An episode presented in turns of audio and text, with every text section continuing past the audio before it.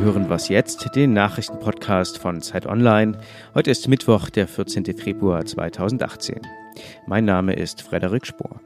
Wir sprechen heute über gefaktes Superfood und Unterschiede und Gemeinsamkeiten zwischen Deutschen, Österreichern und Schweizern.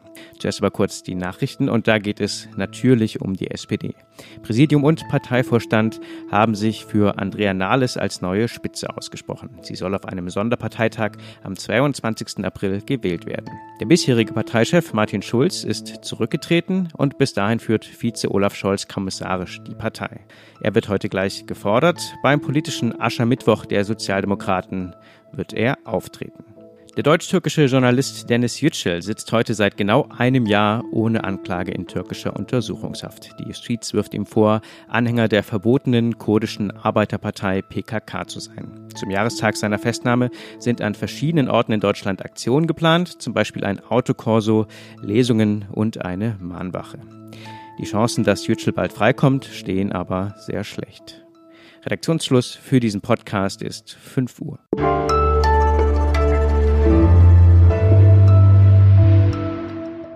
Mein Name ist Simon Gaul. Hallo. Wie ähnlich oder wie unterschiedlich ticken eigentlich Schweizer, Österreicher und Deutsche? Das fragen wir uns in einem neuen Podcast. Unsere Podcast-Familie hat nämlich Zuwachs bekommen. Servus, Grüezi, Hallo heißt das neue Kind in unserer Familie und darüber sprechen wir gleich ein bisschen. Vorher geht es um Superfood, genauer gesagt um gefälschtes Superfood. Darüber spreche ich mit unserer Autorin Sanas Saleh Ibrahimi. Hallo Sanas. Hallo, hi. Es gibt jetzt wohl eine neue Methode, um gefälschtes Superfood zu überprüfen. Superfood ist immer noch total in, obwohl vieles auch als überbewertet bezeichnen. Gibt es das denn auch wirklich, also gefälschtes Superfood, muss man das wirklich überprüfen? Ja, also es kann schon tatsächlich passieren, dass man in einer Verpackung, weiß ich nicht, wenn man jetzt Chiasamen kaufen möchte, was ganz anderes drin hat als das, was man erwartet. Deswegen ist es schon gut, so eine Methode zu haben, mit der man das überprüfen kann. Es kann nämlich tatsächlich passieren, dass man ähm, bei Trends, wenn plötzlich ganz viele Chiasamen in Deutschland oder Europa angefragt werden, dass es dann, dass die Felder in Mittelamerika einfach äh, in kurzer Zeit äh, leer sind und dann äh, braucht man hier in Deutschland relativ schnell Chia und dann müssen die Lieferanten schauen, woher sie das Chia bekommen und dann kann es schon mal passieren, äh, dass da gestreckt wird oder was dazugesetzt, was dann nochmal äh, ähm, schlimmer ist. Das Ganze kann aber auch dann passieren, wenn es zum Beispiel sprachliche Probleme gibt, also wenn es einfach Missverständnisse gibt.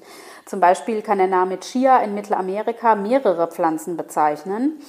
Ähm, Chia ist eine Salbeiart und ähm, so können, wenn man jetzt eine Packung Chia kauft, auch andere Salbeiarten in der ähm, Verpackung landen oder ähm, Quinoa oder Amaranth, auch die werden in äh, Mittelamerika als Chia bezeichnet und die haben ja nun gar nichts mit Salbei zu tun.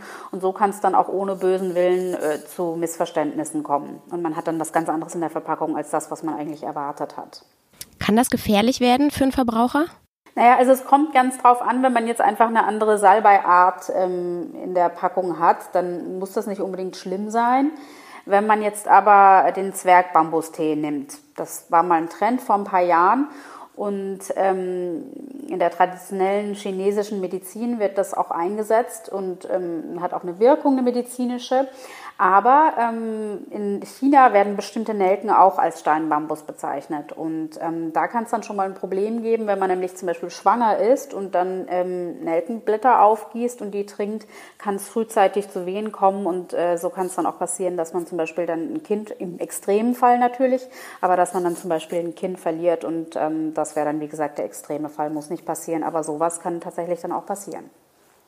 Das ist ein ganz schön krasser Fall dann. Also durchaus sinnvoll, das irgendwie zu kontrollieren. Wie wollen denn jetzt die Forscher das kontrollieren können, was da drin ist?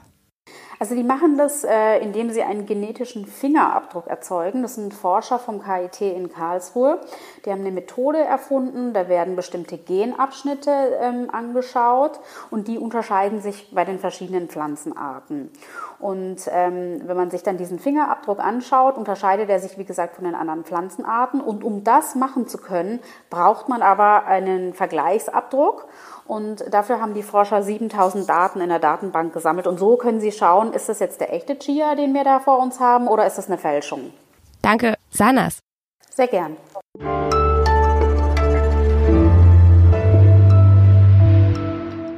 Und sonst so? Haben Sie es gehört? Das war kein Störgeräusch, das waren die Abstände des Zieleinlaufs der Rodlerinnen. Wir haben das mal versucht für Sie hörbar zu machen und beim olympischen Rodeln ist es so, dass die Sportlerinnen so dicht hintereinander ins Ziel einfahren, dass man in vielen Fällen den Abstand akustisch gar nicht mehr wahrnehmen kann. Also zum Beispiel hat die Goldgewinnerin Nathalie Geisenberger einen Abstand auf die zweitplatzierte Diana Eidberger von 0,367 Sekunden. Das kann man noch hören. Plop, plop. Dazwischen war der Abstand. Im Rodeln ist es deshalb ein ziemlich deutliches Ergebnis. Der Vorsprung der zweiten auf die dritte betrug dann nämlich nur noch 45 Tausendstel Sekunden. Das kann man in unserer Darstellung überhaupt nicht mehr hören. Auch den Abstand von Platz 6 auf Platz 7 kann man nicht mehr hören. Deshalb hören Sie bei 10 Sportlerinnen auch nur 8 akustische Signale. Ist alles ein bisschen kompliziert, ich weiß, aber hören Sie noch mal genau hin.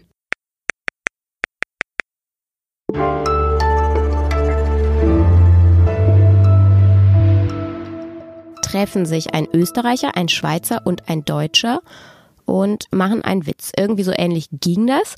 So funktioniert das auch in Zukunft hier bei uns auf Zeit Online, zumindest in unserem neuen Podcast. Servus, Grüezi, hallo.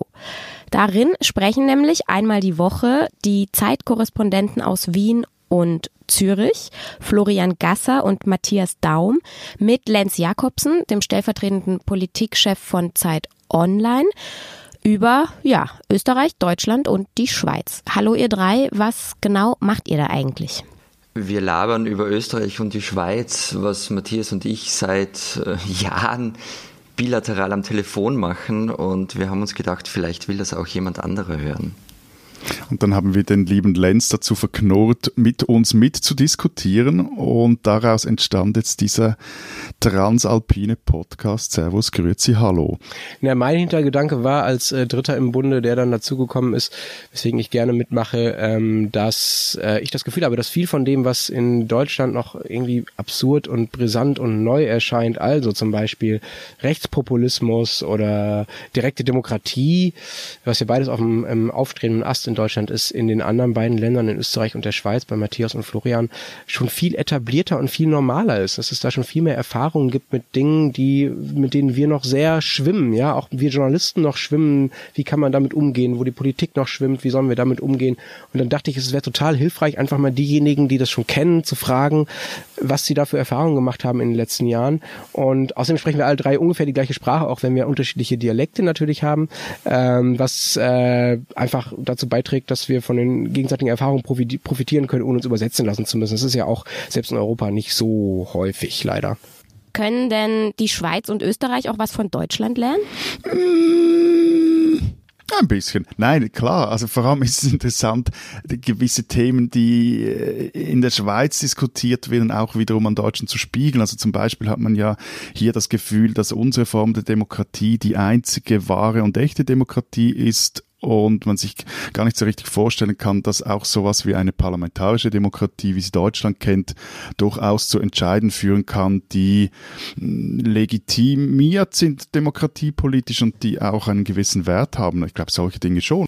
Ich finde eben auch, also was man schon lernt, ist die Themen in einen größeren Kontext zu setzen. Was ist wirklich nur zum Beispiel österreichische oder schweizerische Nabelschau? Und ähm, was ist dann auch in Berlin, auch in Europa relevant und interessant. Und ihr redet nicht nur über Politik, richtig? Nein, wir reden nicht nur über Politik. Wir haben ja jetzt schon über Olympia geredet äh, und äh, ein bisschen uns über verschiedene Sportarten lustig gemacht. Und äh, wir werden mit Sicherheit auch mal, verspreche ich jetzt einfach mal, zum Beispiel über Volksmusik reden, äh, die ja in allen drei Ländern eine gewisse oh ja, Tradition hat. Ähm, ich, will unbedingt, ich will unbedingt eine Folge übers Fluchen machen. ich finde, wir sollten uns mit deutschen, österreichischen und schweizerischen Fluchwörtern beschäftigen und da eine eine kleine Kulturgeschichte der Gossensprache in den 10, 15 Minuten äh, etablieren in unserem Podcast.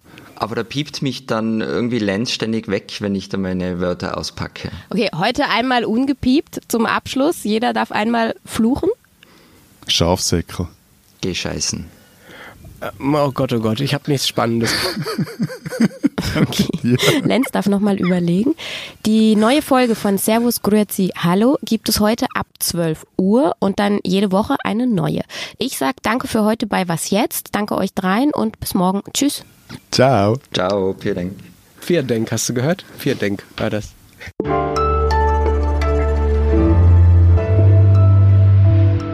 Ich sage labbriger Cornflake, mein Lieblingsschimpfwort aus meinem Lieblingskinderbuch von vor 30 Jahren. Buh.